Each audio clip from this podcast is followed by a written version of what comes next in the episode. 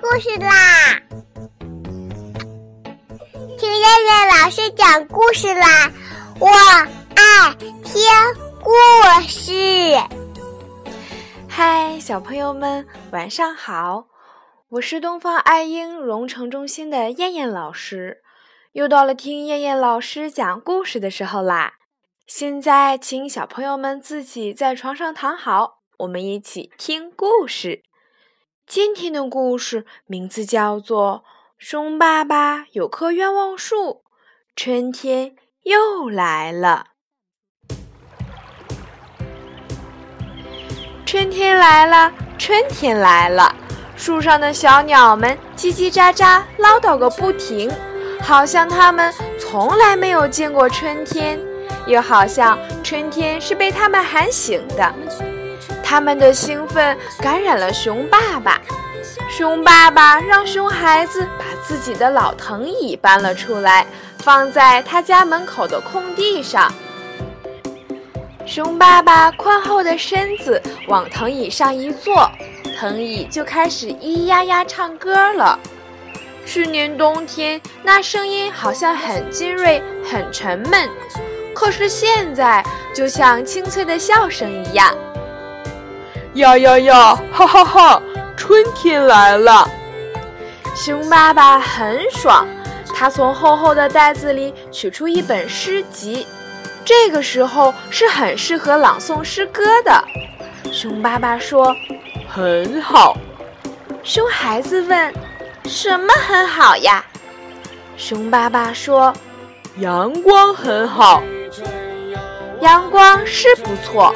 暖暖的，柔柔的，轻轻的，落在熊爸爸的身上。熊爸爸又说：“很好。”熊孩子又问：“什么很好啊？”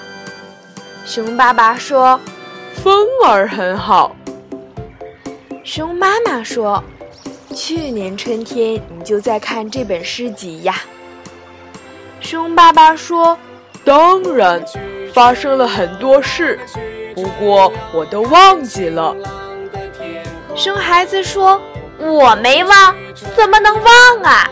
我们家门前有一棵神奇的树，你说叫它愿望树。”熊爸爸说：“嗯，对，每个人心里都长着一棵愿望树，很美，很美。”但是如果它实现了，会怎么样呢？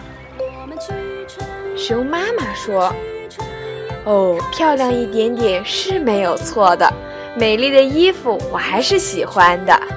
但是，但是如果真的变成一只孔雀，我可不愿意了。”熊孩子说：“好像没有人再愿意看到那种结果了。”猪不想再要长翅膀了，蛇也不想站着走路了，老鹰也不愿意在地上像猪一样跑了。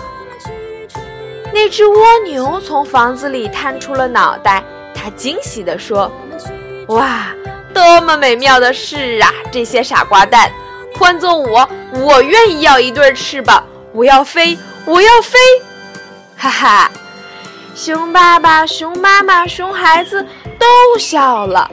一只会飞的蜗牛，当然是很有趣的，而且是可笑的。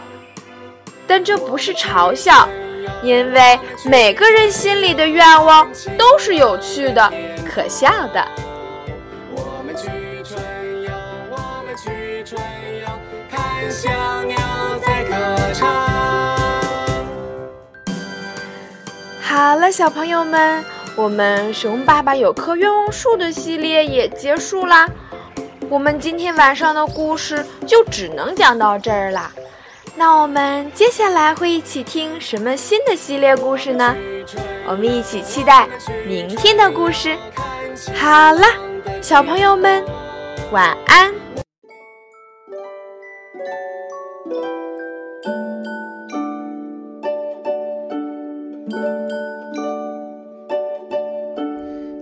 的小